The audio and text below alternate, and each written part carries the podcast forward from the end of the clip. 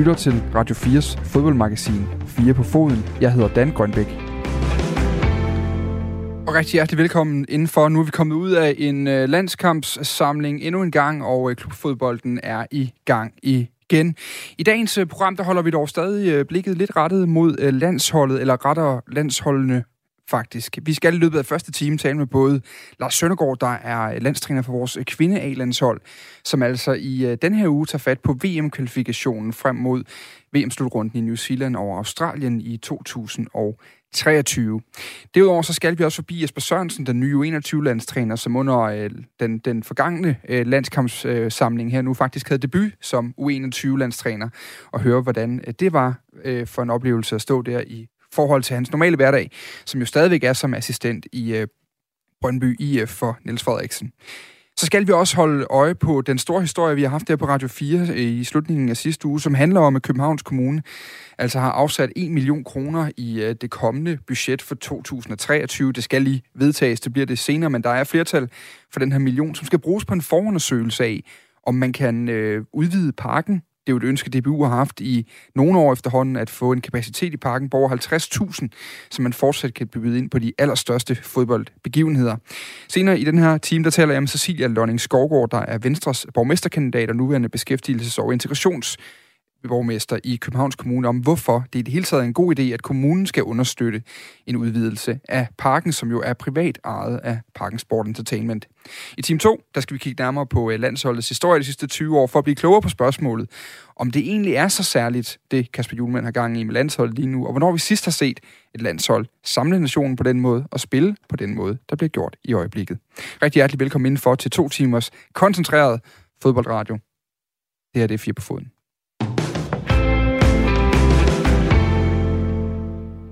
Sidste gang øh, det danske kvindelandshold spillede en øh, betydende fodboldkamp, der stod kalenderen på den 1. december 2020. Der afsluttede øh, landstræner Lars Søndergaard kvalifikationen til EM næste sommer i England med en uafgjort mod Italien, og satte dermed punktum på en kvalifikation, der bød på ni sejre og en uafgjort efter 10 kampe og en målscore på hele 48-1. Men på torsdag, der tager kvindelandsholdet så hul på endnu en kvalifikationsturnering, når de indleder jagten på en plads ved verdensmesterskabet i 2023. Det spilles i New Zealand og Australien, og de indleder det med en hjemmekamp i Viborg mod Malta. De andre i deres øh, kvalifikationspulje, det er Rusland, det er Azerbaijan, det er Bosnien og Herzegovina, og så er det Montenegro. Og nummer 1 går direkte videre, mens de 9 toer skal ud i et relativt bøvlet playoff-system, hvor der er to VM-pladser på spil. Landstræner Lars Søndergaard var ikke bange for at påtage sig favoritværdigheden i puljen, da jeg lidt tidligere i dag talte med ham direkte fra landsholdslejren i Viborg. Jamen altså, jeg glæder mig til det. Øh, det er klart, nu har vi haft et halvt år, hvor vi har spillet mere venskabskampe, træningskampe, øh, hvor det ikke har galt om point, og derfor glæder vi os selvfølgelig til øh, endnu en, en kvalifikation. Øh, samtidig øh, er det jo et erklæret mål, at vi vil meget, meget gerne til det her VM i Australien, New Zealand øh, i 23. Det vil også være første gang siden 2008, så vidt jeg lige sådan øh, kan, kan huske, at et dansk kvindelandshold kvalificerer sig til en VM-slutrunde. Så øh, det er jo et, et mål, og vi glæder os til at tage fat på det. Altså Rusland, Azerbaijan, Bosnien-Herzegovina og Montenegro, øh, og, så, og så Malta selvfølgelig, som I, som I starter mod. På, på hersen, der vil man sige, det lyder som en enormt overkommelig opgave. Hvordan er det på, på kvindesiden? Hvordan er modstanden i den her gruppe her?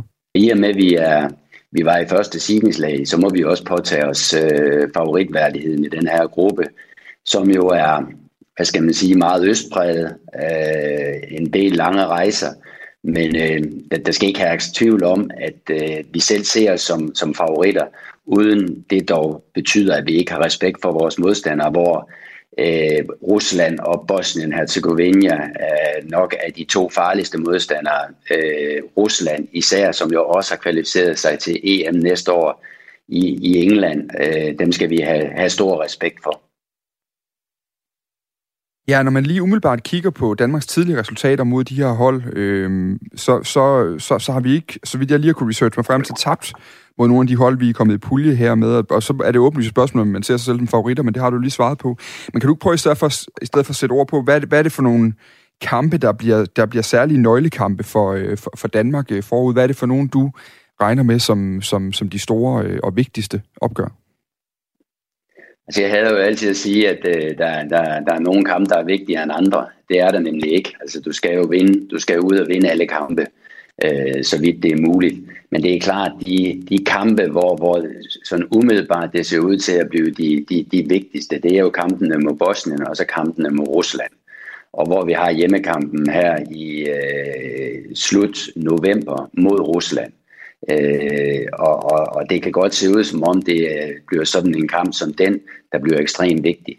Og øh, du siger selvfølgelig ganske rigtigt, at øh, vi har aldrig tabt, men vi må jo også bare sige, at, at øh, det kommer vi jo nok ind på senere, at, at kvindefodbolden virkelig øh, har optur i øjeblikket, og, og det gælder ikke kun Danmark og øh, de, de, de mere vesteuropæiske lande. Det drejer sig også et land som, som Rusland, som, som satser en del mere end de tidligere har gjort. Øh, det er mere ukendt derovre, øh, fordi øh, det er mere de der typiske herreklubber, der er gået ind i kvindefodbolden. De er typiske Moskva-klubber, Spartak Moskva, Lokomotiv Moskva osv. Så, så, så de satser, øh, og øh, de satser også benhårdt på at, at komme, komme videre til en VM-slutrunde. Det, det, der er også interessant lige nu, det er jo også, at, øh, at, at, at altså, der er netop et EM til sommer, som venter øh, lige med det i England. Øh, men det er også, gik Danmark jo øh, fuldstændig ubesejret igennem den her kvalifikation til EM, og har jo faktisk egentlig ikke spillet en, en i, i godsøjen en som sådan betydende kamp siden december. Hvordan, hvordan står landsholdet lige nu, og hvordan har det været at have den her lange, lange pause øh, mellem, mellem de betydende kampe for, for et landshold? Ja, men det er jo sådan, det er, jo sådan, det er som, som landshold, at, at der går et stykke tid mellem, mellem kampene. Øh, det lærer man at, at, at arbejde med at sætte sig i mål øh, i de perioder, hvor, hvor det, det måske ikke lige gælder tre point. Øh, men øh, altså, vi, vi står et fint sted. Vi har mødt nogle gode modstandere, også nogle, nogle, øh, nogle modstandere, der var bedre end os, men vi har spillet tætte kampe, og, og det er jo også i de kampe der, mod de hold, som måske er, er, ligger lidt højere end os på, på verdensranglisten. Det er også der, man lærer øh, af kampene, at man udvikler sig. Og øh, øh, det, det føler jeg jo stadigvæk, vi, vi er på en god vej. Øh, og øh, derfor er vi også derhen, hvor jeg siger, jamen vi kan godt, vi kan godt tillade at sige, at vi er favoritter. Øh, i, i den her pulje her, men, men det betyder ikke, at, at, at hvis vi, hvis vi øh, undervurderer vores modstandere, så kan vi sagtens få problemer. Og så synes jeg lige, øh, William, skal vi tale lidt om det generelle i kvindefodbold, men vi vil gerne lige runde af med, med, med det her EM, som jo faktisk er den næste øh, øh, store turnering for det danske landshold, som ligger i England til, til næste sommer. Der er jo godt og vel ni måneder til på nuværende tidspunkt. Hvis man kigger frem mod den, øh, hvor står det danske landshold lige nu så i forhold til, til mulighederne ved den slutrunde? EM hviler sådan lidt i, i det fjerne. Øh, EM er jo en anden kaliber end herrenes øh, EM. Altså der er kun 16 hold med, og man må nok sige, at det er sikkert de 16 bedste hold i Europa. Når man tænker tilbage på VM i 2018 øh, i, i Frankrig, af otte hold var syv europæiske hold i, i kvartfinalen. Så det, det er klart, det venter os en, øh, en stor opgave der. Øh, og øh, Øh, vi er også der ikke øh, topseedet, altså i første seedingslag, heller ikke i anden seedingslag. Vi er faktisk nede i tredje seedingslag, så det vil sige, at vi skal overraske der. Så det bliver en helt anden, øh, helt anden opgave. Men som jeg også sagde, så har jeg det sådan lidt med, at vi, vi, kan spille, vi kan spille lige op mod alle, men vi skal selvfølgelig ramme topniveau for at, øh, for at øh, virkelig øh, komme videre fra især puljen så skal vi ramme topniveau i, til DM mm. mod de hold, der, der, der deltager der. Men øh, det bliver ekstremt spændende, og det er, jeg tror, det bliver ekstremt tætte kampe, og det bliver marginaler, der kommer til at afgøre det. Men jeg tror, der bliver nerve på fra første kamp. Sådan er det jo, når det kun er to hold, der ryger videre i en pulje. Så bliver det, øh, så, så bliver det virkelig... Øh, da, da, det er afgørende kampe fra start af. Man kan simpelthen ikke tåle at, at have en dårlig dag. Og Ja, og så samtidig med, tror jeg, det bliver et, et vildt EM, især når man kigger på, på kvindefodbolden. Altså det bliver helt sikkert det største, der har været af slutrunder øh, inden for kvindefodbolden nogensinde. Og hvis du sidder derude og undrer over den her klikken, der er på interviewet, så er det altså ikke noget, der er galt med din øh, radio. Det er simpelthen bare lige øh, forbindelsen, der, der gav os et klik, mens vi øh, lytter på Lars Søndergaard der. Men Lars Søndergaard, han vender ofte tilbage til en pointe om, at kvindefodbolden i øjeblikket er i en rivende udvikling. Modstandere udvikler sig i rasende fart i takt med, at der bliver investeret, som i Rusland han nævner. Hver eneste slutrunde bliver den største nogensinde lige for tiden. Og udviklingen har også speedet op herhjemme inden for de seneste år med hold som FC Nordsjælland og særligt HB Køge, som har taget øh, ekspreselevatoren direkte til toppen af dansk kvindefodbold. HB Køge vandt mesterskabet i sidste sæson, og i dag blev der udtrukket grupper til dette års Champions League. Og der endte HB Køge i samme pulje som giganterne FC Barcelona og Arsenal samt Hoffenheim fra Tyskland. Lars Søndergaard, han hilser de øh, nye tophold i dansk fodbold, dansk kvindefodbold, velkommen. Der er ingen tvivl om, det er utrolig vigtigt for, for dansk kvindefodbold, at der kommer flere hold til. Det er klart, at Brøndby og Fortuna og Jørgen har været de to trækheste igennem mange år, og reelt været de eneste, der slås, øh, slås om, om, om mesterskab. Og øh, det, at der, der kommer andre hold ind, det, der bliver en større konkurrence, også en, en, en større professionalisme hos disse klubber her, altså i, i vores kvindeliga. Det betyder utrolig meget. Øh, det betyder utrolig meget for produktet, således at vi også kan få nogle tilskuere til de her kampe, men det betyder jo også noget øh, for, for, for kvaliteten. Men det der også, man, man også ser, det er for eksempel det her HB Køge-hold. Der er flere øh, øh, amerikanere på det hold, og der er flere udlændinge i det hele taget. Hvordan ser du på den udvikling med, at man ligesom også er, er begyndt at, at importere øh, dygtige fodboldspillere fra, fra udlandet til den danske række også? Danmark har egentlig altid været et ret interessant land at komme til, fordi kvindefodbold har stået, stået ok, øh, kan man sige, også i klubberne, i og med både Fortuna og, og, og Brøndby har været også ret langt i forskellige øh, mesterskaber, europæiske mesterskaber, ikke? Det hed ikke Champions League dengang, det gør det nu. Så, så det, de har da været attraktive tidligere.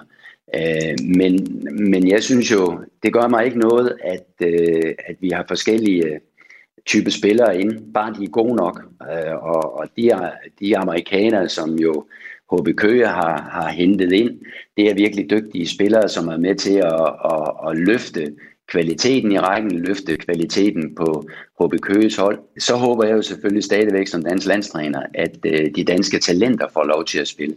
I mine øjne er den danske liga, vi kommer ikke op og konkurrere i top top 5 på ligaer i Europa. Det, det har vi ingen chancer for, når vi skal kæmpe mod store nationer som England, Tyskland, Frankrig, Italien, Spanien. Øh, så har vi ikke en chance. Selv, selv Sverige er jo en, øh, noget foran os i den henseende der. Mm. Men, men det, at vi stadigvæk kan blive ved, ligesom også et eller andet sted på herresiden, at vi kan være en uh, talentudviklingsrække, det betyder utrolig meget, og det er rigtig godt i øjeblikket for de unge spillere. Og der tænker jeg helt ned, uh, spillere, der spiller egentlig på vores U19-landshold, at de allerede i øjeblikket er inde i en kvindeliga og spiller fulde kampe der. Det er rigtig godt for deres udvikling, det er rigtig godt for deres matching. Og hvis der kommer alt for mange udlændinge ind, så går det selvfølgelig ud over det. Men den, den vægtning, der er, hvor der er nogle klubber, der sat sig 100% på talentudvikling, og nogle klubber, der henter spillere ind, udlandske gode spillere ind, øh, det synes jeg, det er, det er rigtig godt hvis man kigger på HB Køge, altså, så er det, jo et, øh, det er jo det danske mesterhold fra sidste sæson, og som jeg lige husker lige nu, så er der en to-tre spillere øh, inde på DBU's hjemmeside under U23 kvindelandsholdet, og så er der et, et par stykker på U19 også. Er det et tegn på noget, at der ikke er udtaget nogen til A-landsholdet fra det danske mesterhold? Et tegn er selvfølgelig, at øh, deres bærende kræfter, det er udlændinge. Øh, de har en, en god stamme, øh, central stamme op igennem holdet, som er øh, amerikanere eller i hvert fald udlændinge. Og øh, det er helt sikkert dem, der har gjort, at, at, at de er blevet mester. Det, det, det, det, det tror jeg også, de selv vil, vil sige, at det er. Øh, så har de efterhånden fået nogle unge talenter rundt omkring de her spillere. De kan jo kun lære. Og så må vi jo så vente og se, om, om de kan lære så meget, og de bliver matchet så fint også i Champions League, og kan vise sig frem den vej. For det er jo helt sikkert en fordel for dem, at de, de kan spille sig ind i øh, periferien af landsholdet. Mm. Øh, så altså det, det er jo lidt det, men det er også måske et tegn for, hvis vi vil virkelig være tophold i Europa, lad os sige det, det er jo vores mål at blive blandt, blandt de bedste, både i Europa og i verden, som landshold, så tror jeg også, det er vigtigt, at vores spillere spiller i de bedste ligaer. Øh, og, og jeg tror nok, jeg kan sige, at hvis vi har en startopstilling i dag på landsholdet, så vil måske 10 ud af 11 være spillere, der spiller i udlandet. Øh, og, og, og det er ikke bare fordi vi, vi vælger det, det er simpelthen fordi øh, de andre ligaer, de der topligaer, som jeg nævnte, at det er, der, der, der, det er efterhånden ved at være på et, et rigtig højt niveau. Men for mig så er det også bare en ganske naturlig udvikling. Vi må meget gerne udvikles øh, herhjemme, og, og, og ligaen må meget gerne udvikle sig. Men jeg tror stadigvæk, der er et kæmpe behov for, at de bedste spillere de kommer til udlandet og kan fortsætte deres udvikling der til gavn for både dem selv, men også for, for landsholdet. Og den første kvalifikationskamp frem mod VM i 2023, den spilles sig i Viborg. Det gør den øh, torsdag aften kl. 18, og der er stadig billetter at få. DBU de har i øh, lang tid sukket efter en større nationalarena, så Jesper Møller og company de kan øh, byde ind på de helt store kampe i international fodbold. Og efter sommerens EM på øh, hjemmebane og gader fyldt med fodboldfans, så virker det som om, at Københavns Kommune har brændt varme på ideen. I hvert fald har politikerne i budgetaftalen for 2023 indtil videre sat penge af til at undersøge, hvordan en udvidelse og en gentænkning af området omkring parken på Østerbro kunne se ud. Resultatet det er blevet en arbejdsgruppe med repræsentanter fra øh, PSE, Parken Sport Entertainment, som ejer parken, DBU, der låner parken af og til, og så Københavns Kommune. Og resultatet af deres arbejde skal øh, gerne foreligge i 2023.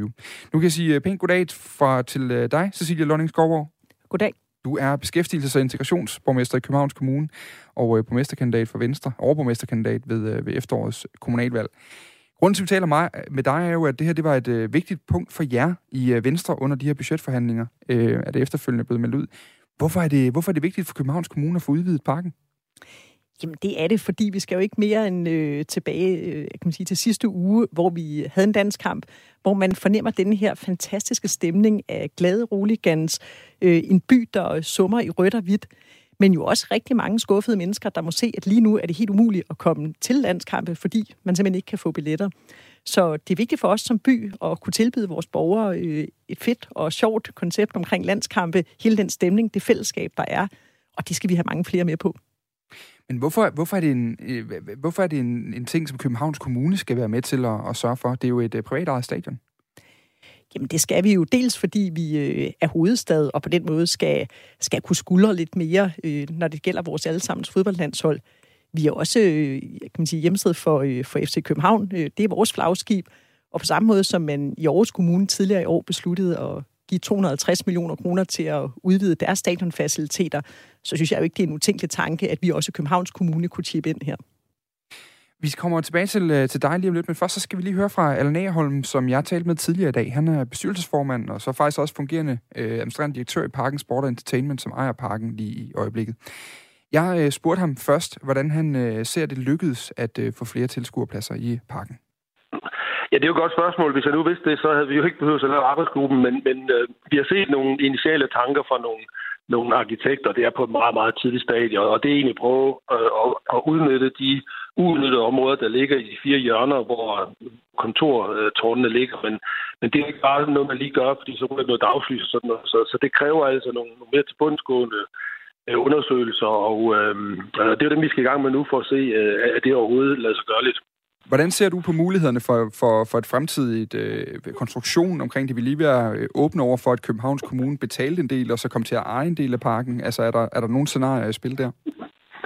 Øh, der er ikke nogen scenarier at spille endnu, fordi så langt er vi slet ikke kommet, men, men, men jeg kan sige, at vi er, vi er fuldstændig åbne over, over for alle meningsfulde diskussioner omkring det her, fordi vi er også opmærksom på, at, at vi, vi, ikke, vi er ikke en en, og, men, og heller ikke unik på den måde, men, men der er ikke så mange af den her type stadion, som er, er på private hænder. Øh, og det er der sikkert en grund til. Øh, så, så vi holder alle muligheder åbne i, i arbejdet og, og de kommende forhandlinger, der så måtte være med både med Københavns Skole, men også med PBU og de andre stakeholders, der er omkring os.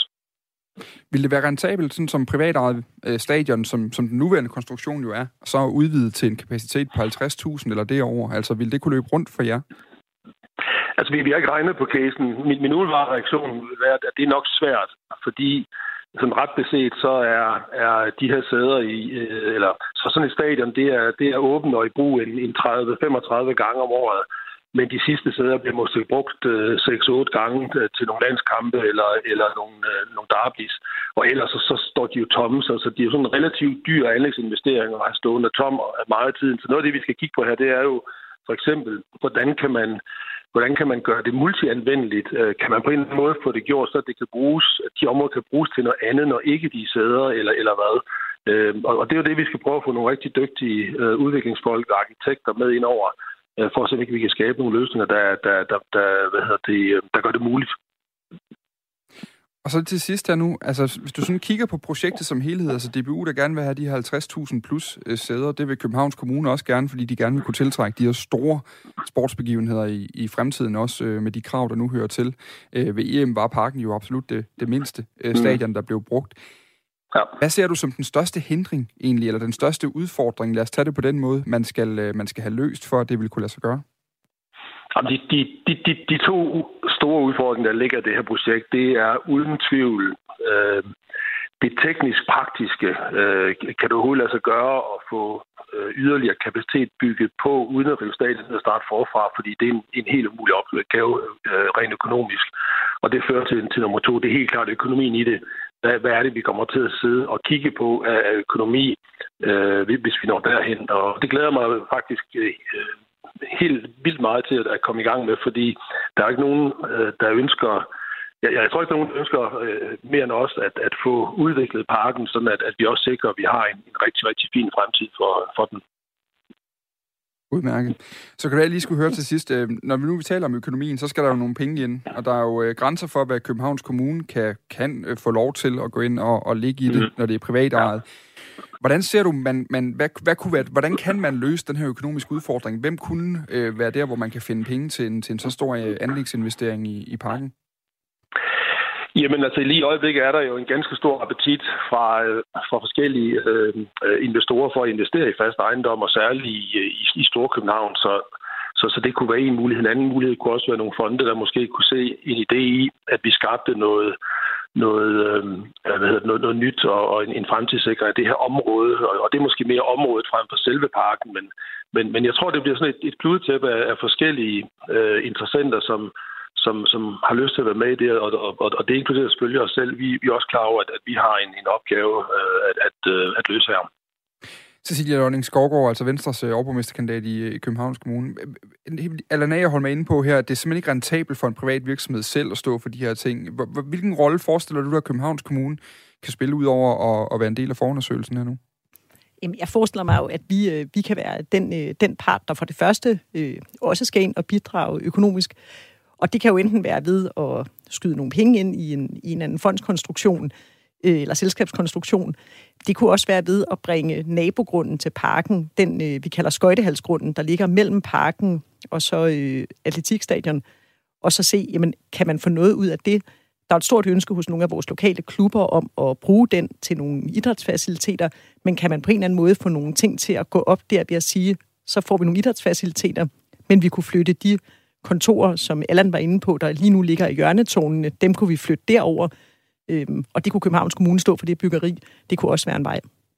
Men, men for Parken Sport Entertainment, der virker det her jo som en, øh, en enorm win-win-situation. Hvis man kan få andre til at komme oven i købet og undersøge øh, hele øh, øh, konstruktionen omkring det. Man kan få Københavns Kommune til at lægge noget jord i øh, butikken, og så måske også være med til at finansiere ombygningen, og de kan så få lov til at holde arrangementer og, og, og, og køre endnu, endnu flere mennesker igennem billetluerne til stadion. Det, det, det er jo noget, der umiddelbart godt kunne dufte af noget erhvervsstøtte direkte fra en, fra en kommune. Hvordan undgår man det? Jamen, der må vi jo kigge til Jylland. Øh, som jeg nævnte før, så øh, jeg er med på, at der er de typisk kommunerne, der ejer de stadions, der er, men altså bare her i foråret, der, der udmyndtede Aarhus Kommune 250 millioner til at opgradere Sears Park tror jeg stadigvæk hedder, deres, deres stadion. Mm. Øhm, så det må, det må vi jo ind og kigge på, på juraen i, og det skal jo også være en del af forundersøgelsen. Og så synes jeg da også, man må sige, at det, det er måske også på tide, at Københavns Kommune de stempler ind i forhold til parken. Nu har FCK været flagskib i 20 år i dansk fodbold, og der er ikke tilnærmelsesvis været den støtte eller den opbakning fra kommunens side, som man jo finder i forhold til alle de andre Superliga-klubber. Så det skulle bare mangle, skulle jeg næsten sige.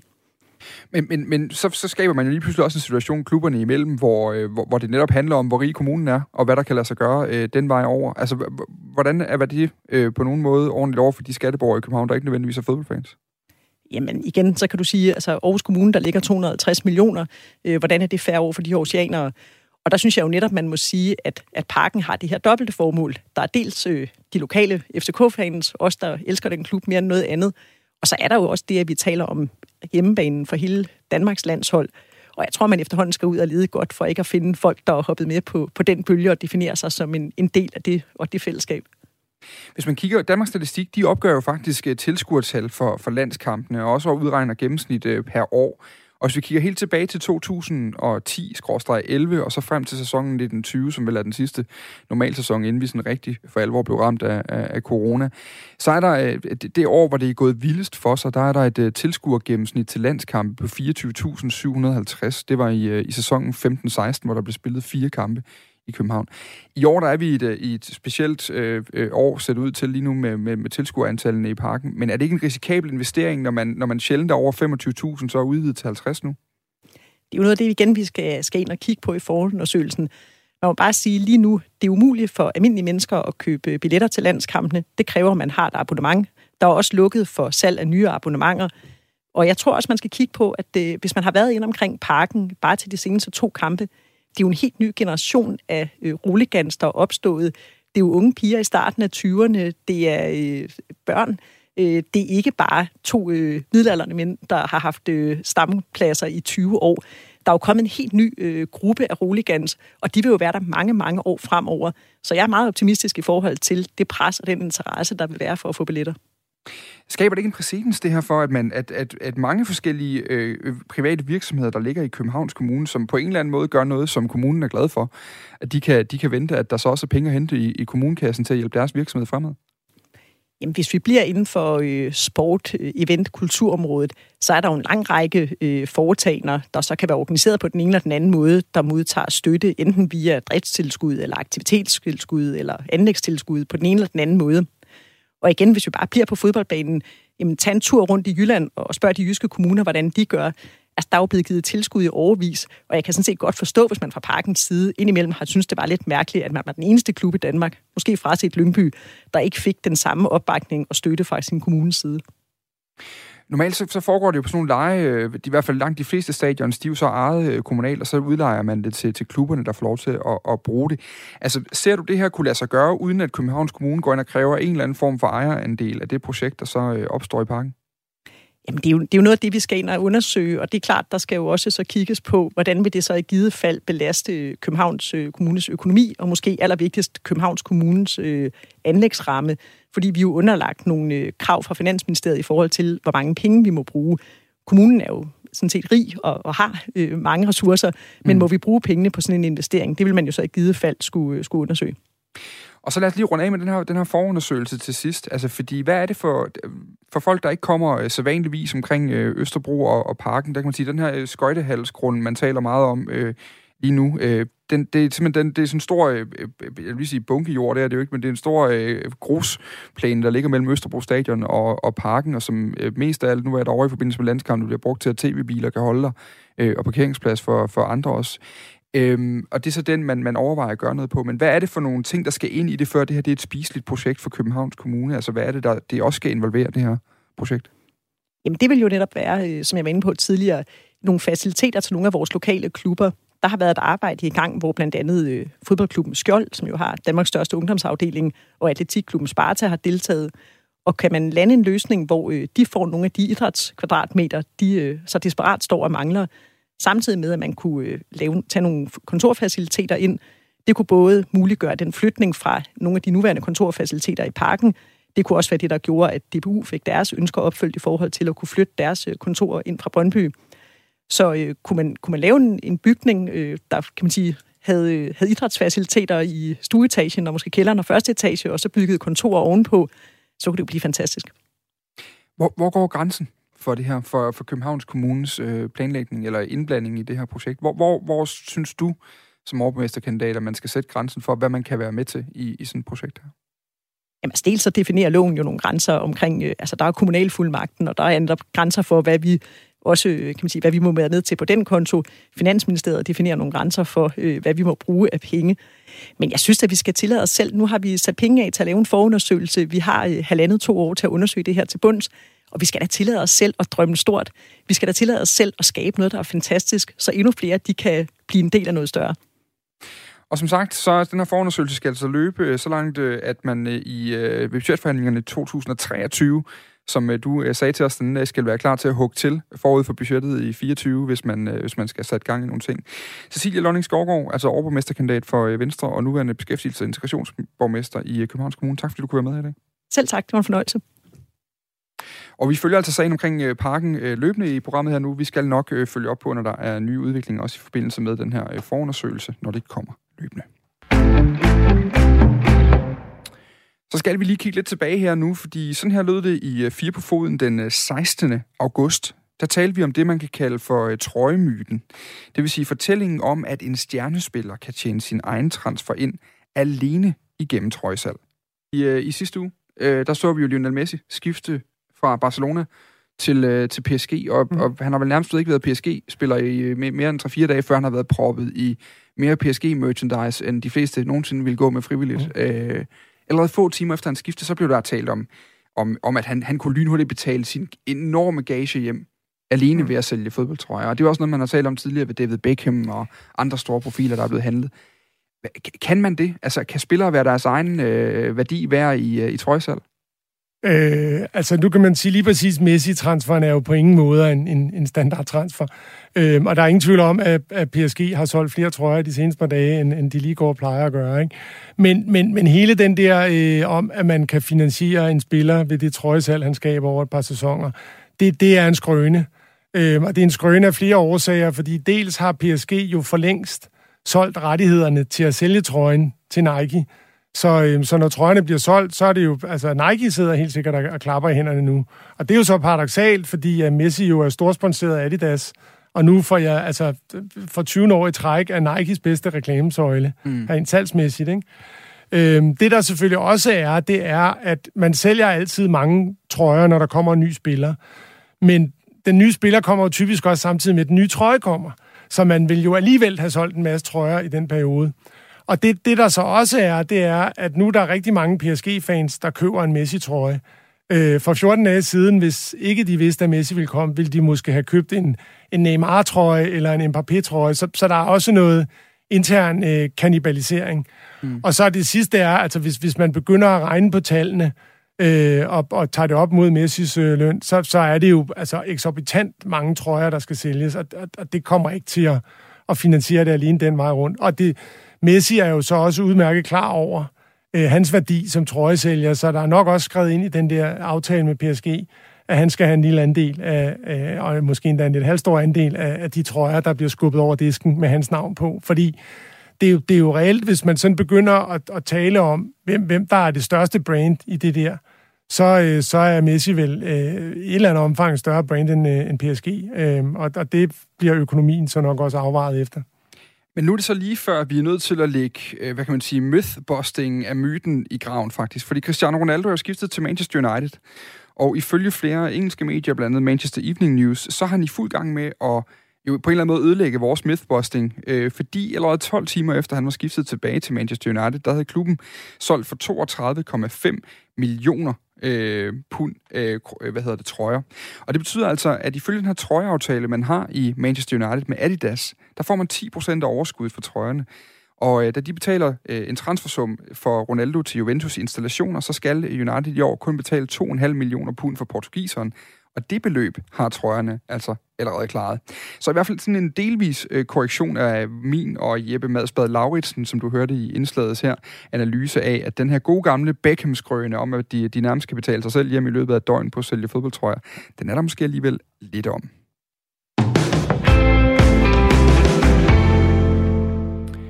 Mens øh, rigtig mange øjne har været stift rettet mod A-landsholdets kampe i øh, VM-kvalifikationen i de forgangne uger, så var det tid til debut for Danmarks nye U21-landstræner Jesper Sørensen. Resultatet af den allerførste gang blev en uh, uafgjort i en venskabskamp mod Grækenland på hjemmebane på Gladsaxe Stadion, og en sejr på udebane i Kazakhstan i uh, EM-kvalifikationen frem mod slutrunden i Georgien og uh, Rumænien i 2023. Og nu, velkommen i studiet, Jesper Sørensen. Mange tak skal du have. Først og fremmest, at inden vi lige kommer for godt i gang, øh, da du gik ud på Gladsaxe Stadion, det er lidt mere end 10 dage siden på nuværende tidspunkt, til den første kamp. Hvordan var øh, følelsen i kroppen der? Jeg var da spændt. Det skal da være ærlig indrømme, også selvom det var en øh, venskabskamp. Og at det ikke var den kamp, som vi i virkeligheden var samlet for, for at skulle lykkes i, så var det da helt klart en, øh, en meget forventningsfuld Jesper Sørensen, jeg skal sige det sådan. Jeg var, jeg var spændt og havde høje forventninger til, øh, hvad jeg skulle opleve nu her, og jeg må da sige, at det blev også til fuld indfriet. Det at stå og være vidne til at synge med på og lytte til den danske nationale melodi og se de mennesker, der kommer og får at støtte holdet, det synes jeg egentlig var, var nok i sig selv. Jeg har selv oplevet det som spiller selvfølgelig på, på ungdomslandshold, og jeg synes jo også, at det, det, er en, det er noget særligt at repræsentere sit land, og det synes jeg da bestemt også nu som træner, det må jeg nok sige. Ja, fordi min næste spørgsmål var egentlig, om du overhovedet adskiller sig. Du er jo en øh, gavet rotte i det der trænerfag efterhånden med, øh, med ansættelser i flere øh, danske klubber, øh, både som chef og som, øh, som assistent. Øh, men, men, men, men hvordan adskiller det sig? Altså er der, er der et følelsesmæssigt niveau at lægge ovenpå i det øjeblik, man trækker i en, øh, i en rød-hvid, eller de vil i og for sig rød og sorte, jeres, øh, jeres trøje ude på sidelinjen? Ja, men nu kan man jo sige, at jeg, jeg er vant til at være en del af noget stort ude i Brøndby, men så, så er jeg så blevet en del af noget større øh, i det bu, ikke? Og, øh, og det er faktisk noget andet at, at repræsentere sit land, det må jeg sige. Altså det, det, der, er noget, der er lidt mere på spil på en måde. Øh, det er klart, at når man repræsenterer en klub, så repræsenterer man jo alle dem, der, der ønsker, at den klub skal gå. Det skal gå den klub rigtig godt, og det, det er selvfølgelig også... Øh, altså, det er selvfølgelig også en stor oplevelse at, at, at gøre det, og det er selvfølgelig også noget, som, som også giver en en vis øh, stolthed over, at man kan få lov til at gøre det, men, øh, men det er klart, at, at, at det at repræsentere Danmark, og det, det vil altid være, i hvert fald for mig, en, øh, en fantastisk stor motivation, og også en, øh, noget, jeg virkelig vil være respektfuld omkring. Vi skal øh, lidt ind på, hvad det egentlig er for en stilling, fordi den adskiller sig jo lidt fra sådan almindelige traditionelle trænerstillinger, den her U21-landsholdstrænerstilling. Øh, Men til at starte med, kunne jeg egentlig godt tænke mig lige at spole tiden helt tilbage til, da du bliver offentliggjort som ny U21-landstræner. Det foregår på sådan et, øh, vi sidder med over en Teams-forbindelse, tror jeg, som det jo er i de her tider. Der, der er desværre nogle ting, der, der dør hårdt øh, efter det her corona.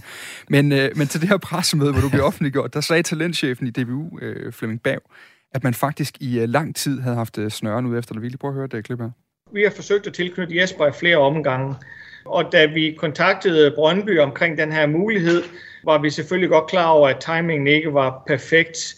Og jeg vil gerne i den øh, forbindelse sige mange, mange tak til, til Brøndby og CV for deres øh, åbenhed og, og deres øh, vilje til at gå ind i en forhandling omkring, hvordan det kunne lade sig gøre vi havde set Jesper som den rigtige U21-landstræner. Timingen var der ikke, så hvordan kunne vi sammen sikre os, at timingen øh, kom på plads? Og der er vi så kommet ud i den her løsning, der hedder, at Jesper fortsætter på fuld tid i Brøndby, øh, men samtidig løser opgaver og er på U21-landsholdet. Vi skal ikke se tæt ind på dit øh, efterår lige nu her. Der er nok at se til. Øh, det, det er også vidt beskrevet andre steder. Du passer stadig assistentrollen i, i Brøndby indtil, indtil januar i hvert fald. Øhm, samtidig med, at du så er startet på 21-landsholdet, og, og Steffen Højer har du som assistent der. Men jeg kunne egentlig godt bare tænke mig, altså det han siger, det er jo, at vi har haft snøren ud efter Jesper en del gange. Og nu er det så lykkedes, på trods af, at timingen var helt forfærdelig, og du havde en anden kæreste, kan man sige, at de alligevel øh, kunne få lov til at rejse ud. Øhm, hvad fik dig til at sige ja til at rykke ind i DBU den her gang? Ja, det, jeg synes, at opgaven, der lå foran, var enormt spændende, og jeg synes også, at det var, øh, det var tiden. Jeg jeg, jeg har været i Brøndby i i lidt over to år nu her, og tænker også, at øh, nu var tiden der også til, at jeg har, ikke at jeg partout skulle videre, for jeg er glad for at være der, men, men at øh, måske kunne jeg godt få afleveret noget, som jeg, jeg mener godt, at jeg kan tillade mig og, og mener, at, at det er godt afleveret færdigt, og jeg har været der tilpas lang tid til, at, at der også kan komme andre ind og, og give ny inspiration der. Så jeg synes, jeg håber på, at når jeg engang ikke er i Brøndby, at jeg får afleveret det rigtig godt færdigt. Og, og jeg synes, den her opgave her med dansk 21-landshold, det var så stor en, en mulighed, at, at den vil jeg prøve at gøre alt, hvad jeg kunne for at gå efter, uagtet at jeg godt vidste, at jeg havde og har kontrakt med Brøndby stadigvæk. Øh, og det var noget, der skulle løses mellem DBU og Brøndby selvfølgelig, for at det kunne lykkes øh, for mig. Men øh, jeg synes, at opgaven nu her var så spændende, og udfordringerne så store, at det ville jeg rigtig gerne. Og så skal vi jo tæt på stillingen nu, fordi jobbet som ulandstræner er jo egentlig en, en delt stilling, kan man sige. Forstået på den måde, at man jo selvfølgelig skal vinde nogle fodboldkampe, men, men lige så vigtigt er det jo egentlig at forberede en generation af fodboldspillere til en fremtid som A-landsholdsspillere, og selvfølgelig også til en fremtid som forhåbentligvis succesfulde øh, danske fodboldspillere på, på klubniveau også. kan du prøve at, at sætte mig ind i, i balancen mellem de to ting? Altså, fordi det er jo, det er jo i princippet øh, øh to opgaver, der godt nogle gange kan støde, støde mod hinanden. Ja, altså det er det jo. Fuldstændig korrekt, hvad du siger. Det er en lidt, øh, lidt kompleks opgave. At øh, et, vi har som gruppe at holde et mål, og det mål er at kvalificere os til øh, Europamesterskabet i øh, 2023, og måske via den vej også øh, kvalificere os til OL i 24 i Paris. Øh, men udover at vi har et øh, mål som gruppe og hold, jamen så er der jo faktisk med det her hold et overordnet formål. Og det overordnede formål er, at vi skaber god grobund for, at der bliver skabt øh, gode danske A-landsholdsspillere, øh, i en, og, og vi giver dem nogle udfordringer, og vi giver dem nogle opgaver, som, øh, som kan hjælpe dem på vej øh, i, øh, i, de, i A-landsholdssammenhæng øh, senere hen i deres karriere. Det er faktisk det, der er det helt store formål med DBU's ungdomslandshold. Øh, at vi så har nogle øh, mål øh, på vejen, det er klart, at... Øh, at det vil vi godt have lov til at sætte os, og det vil vi godt være ambitiøse omkring, og det vil vi jo gøre alt, hvad vi kan for, for at opnå.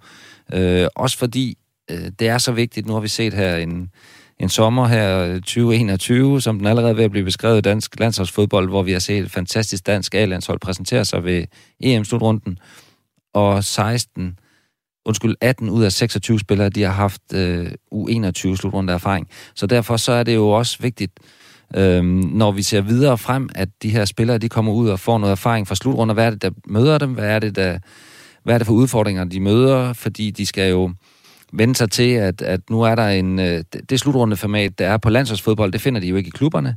Så det er jo noget, de skal måske øh, gøre sig erfaring med tidligt, og så kan vi jo selvfølgelig også se, jamen hvad er det for spillere, der kan klare sig allerede i en tidlig alder mod de allerbedste aldersfælder fra de bedste øh, nationer, vi så møder.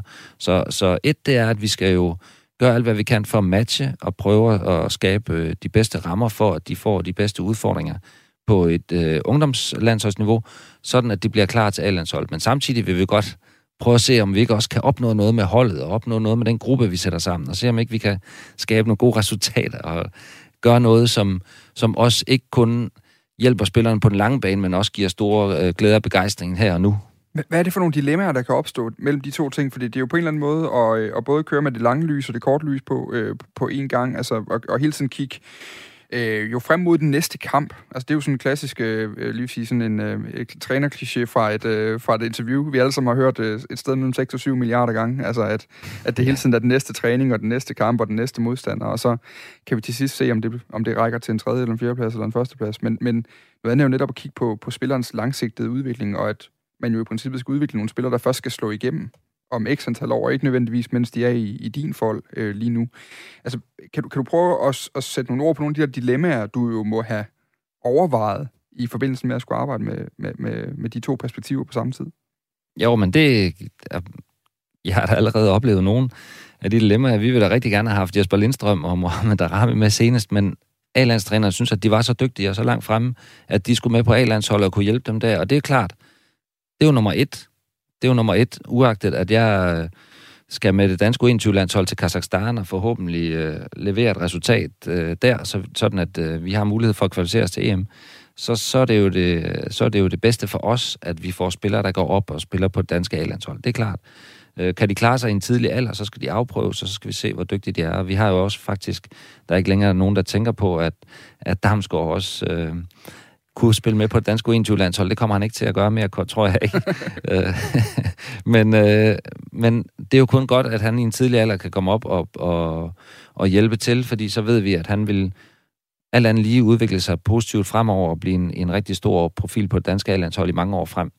Øh, så det er klart, at, at i holdudtagelse, der kommer allerede til at, at være små dilemmaer. Skal de være med hos os, eller skal de være med? Og der må vi også sige, at der kommer vi også til nogle gange at tage nedad.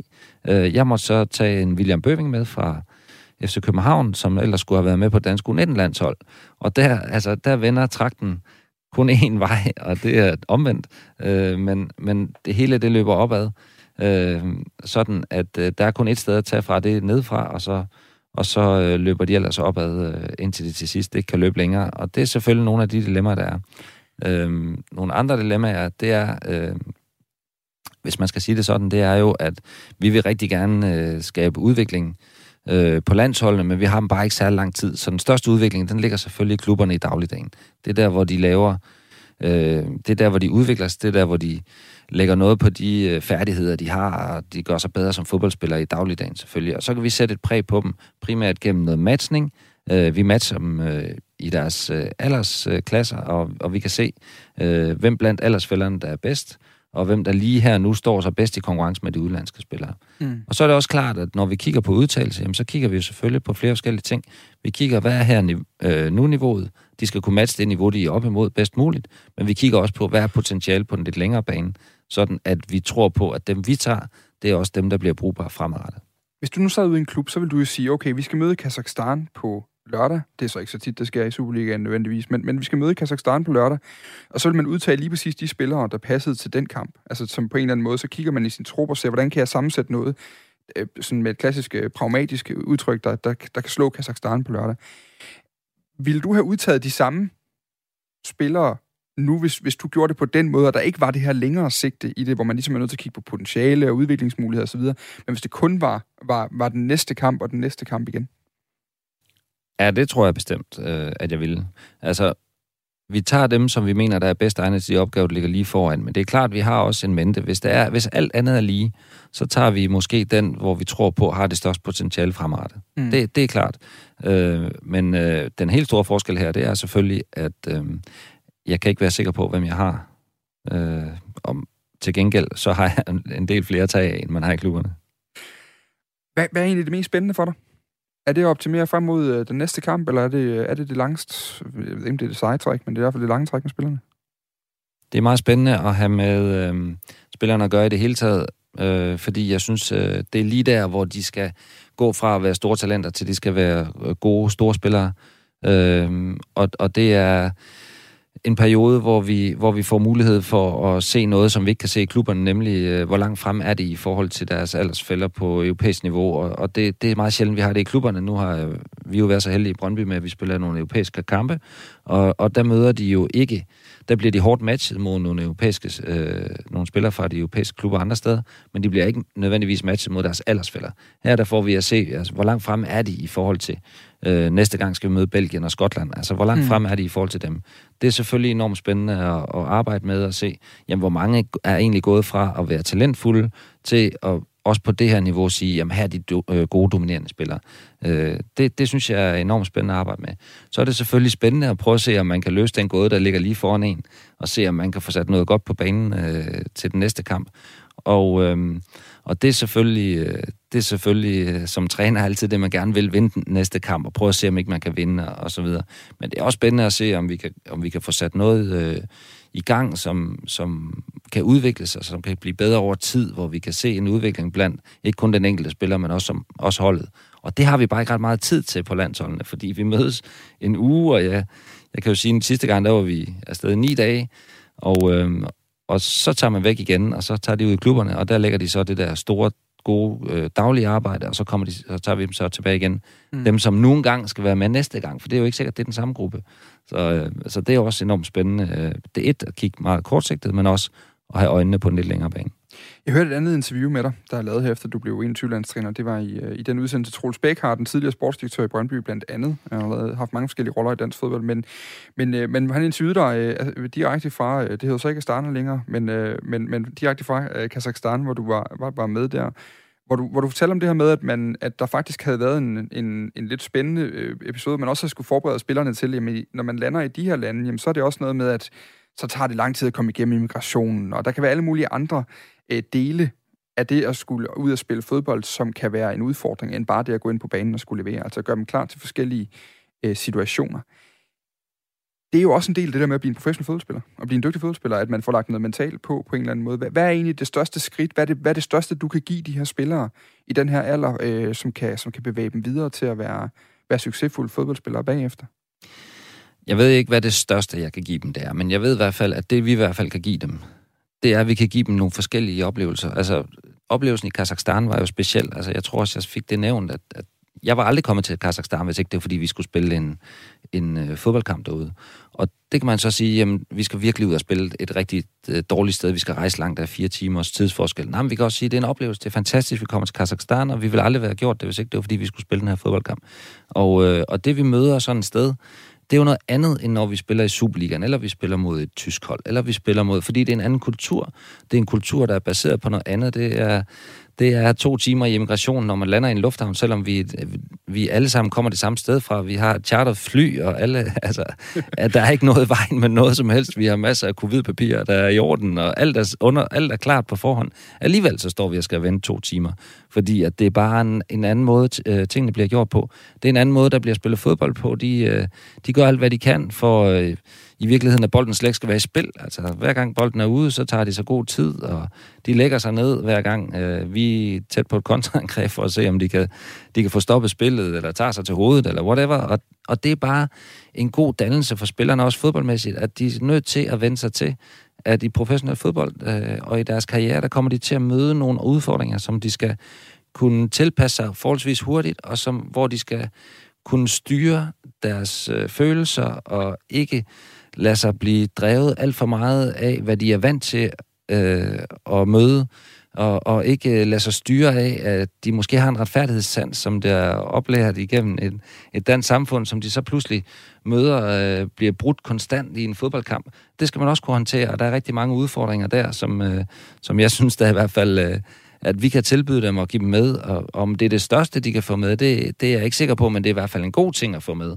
Øh, ikke kun som fodboldspiller, men også som menneske. Så det, det er i hvert fald op til nogle mennesker, som er et sted i livet, hvor, hvor de også skal møde nogle ting for første gang, og møde dem lidt anderledes. Så det synes jeg også er, det er rigtig godt, at vi kan det også. Sidst men ikke mindst, altså du har jo overtaget et U21-landshold, som kommer fra en, altså som vi bevæger os videre fra en ret succesfuld generation, der senest nåede øh, helt i semifinalen øh, ved slutrunden i sommer. Øh, kun blev slået... Kvartfinalen. Kvartfinalen, undskyld, ja. Øh, blev slået på øh, straffespark, og det var lige før, jeg skulle sætte forventningerne for højt op til dig. For, hvad hedder det? Men slået, slået på straffespark de senere europamester fra, fra, fra, Tyskland. Og som det jo er, så, så starter der jo sådan et generationsskifte med en ny kvalifikation på det her U21-landshold. Altså, hvordan, hvordan ser du på den her nye årgang, som jo hedder fra 2000 og, og frem? Altså, hvor er vi stærke? Hvor skal der udvikles yderligere? Og, og hvor meget er der egentlig plads til at, at sætte et Jesper Sørensen-aftryk på, på noget, der jo er ret bundet i strategi og den røde tråd og alle de andre øh, ting, vi hører i det hmm, Ja, jeg vil rigtig gerne øh, have lov til at være ambitiøs, og så og tro på, at jeg kan være med til at sætte et aftryk. Ikke mig alene, men også der omkring holdet. At vi også kan sætte et aftryk på den, øh, på den her, ikke generation, for det er det ikke, men så de, det her kul af spillere i de årgange, som det nu engang øh, øh rammer ind under U21-landsholdet nu her, og som jeg synes jo er stærk. Altså, jeg synes jo, at vi ser enormt god talentudvikling i Danmark, og den har vel knap været bedre på noget tidspunkt, øh, som jeg kan huske det i hvert fald. Og, og jeg synes jo, at, øh, at vi skal tillade os at være ambitiøse og ture og, og, og stile højt, og også ture og, og bekende os til, at vi skal med til det europamæsterskab her for U21-landshold øh, i 2023, uagtet at vi den her gang er kommet i en lidt sværere pulje, end vi måske har været i de sidste par gange, men det er jo, hvad det er. Og, øh, og det, øh, det synes jeg godt, at vi kan tillade os at, at stile efter, og så skal vi jo selvfølgelig vi har klaret det rigtig godt i lang tid, men vi skal blive ved med at udfordre hinanden herhjemme, øh, så vi kan blive endnu dygtigere. Vi er et land, hvor vi ikke kan tillade os at, at være bagud på noget øh, know-how. Vi kan ikke tillade os at være bagud på vidensdeling. Vi kan ikke tillade os at være bagud på, på nogle ting, som nogle af de andre lande de kan gøre, hvor de har bedre øh, ressourcer og flere mennesker, end vi har. Så øh, det, der er i gang i klubberne og forbundet sammen med, med den øh, måde, man deler viden på, og den måde, man samarbejder på, det skal fortsætte, og så må vi prøve at, at lægge nogle gode planer for, hvordan vi bliver endnu dygtigere, og hvordan vi får udnyttet det, den talentmasse og det potentiale, vi har, endnu bedre, så vi mm. stiler højst muligt, og det vil jeg gerne være med til, og jeg vil også gerne være med til at være ambitiøs og, og sige, jamen jeg tror godt på, at vi kan få sat vores aftryk på det her guld her, som i øvrigt er stærkt, mm. øh, og det har vi også set tre spillere med det danske landshold senest, så det er jo, det taler lidt for sig selv. Og jeg kan lige sige, at gruppen den består altså af, øh, af Belgien, øh, Skotland, Tyrkiet og så øh, Kazakhstan, øh, vi talte om lidt tidligere frem mod, øh, mod 2023. Til sidst, Jesper Sørensen, og vi har kun lige et øh, minut tid tilbage, så det, det skal være hurtigt sidst. Øh, så nu deler din, din, øh, din stilling op i, så altså, der er fodboldtrænerdelen, der skal, der skal få dem til at agere bedre ud på banen og blive dygtigere fodboldspillere. Og så er der det, jeg sådan på en eller anden måde kunne have lyst til at kalde skolelærerdelen også, som også skal udvikle de her unge mennesker. Hvad, hvad for en af de... Øh, hvordan, hvordan anser du dig selv mest? Er du, er du, er du bedst som skolelæreren eller som, øh, som fodboldtræneren? Ej, jeg er, jeg er fodboldtræner, men, men jeg er også nødt til at være en lille smule skolelærer indimellem, fordi øh, det er øh, mennesker i en alder, der, der stadigvæk også skal lægge lidt på den dannelsesmæssige del, også når de er sammen, og vi skal stadigvæk øh, have en adfærd, hvor vi sådan øh, agerer over for hinanden på en måde, som der er tålelig, og det skal selvfølgelig også være nogen til at styre, men primært er vi der for at spille fodbold, og vi er der samlet af fodboldmæssige grunde, mm. og det er det, der er vigtigst, men øh, indimellem, så skal vi også lige øh, kigge på noget andet end det. Tusind tak, fordi du kom i studiet i hvert fald dag, Jesper Sørensen. Ja, selv tak. Og hvis man skal se uh, Jesper og holdet i aktion næste gang, så er det den 8. oktober. Det er på uh, Vejle Stadion, og det er altså uh, Skotland, der kommer på besøg i kvalifikationen. Lige om lidt, der er der øh, mere snak om øh, det voksne landshold, har jeg lyst til at sige, og øh, om alle de her sammenligninger, der flyver rundt, når det går godt, netop øh, mellem Morten Olsen og Kasper Juhmann og så videre. Det er på den anden side nogle nyheder.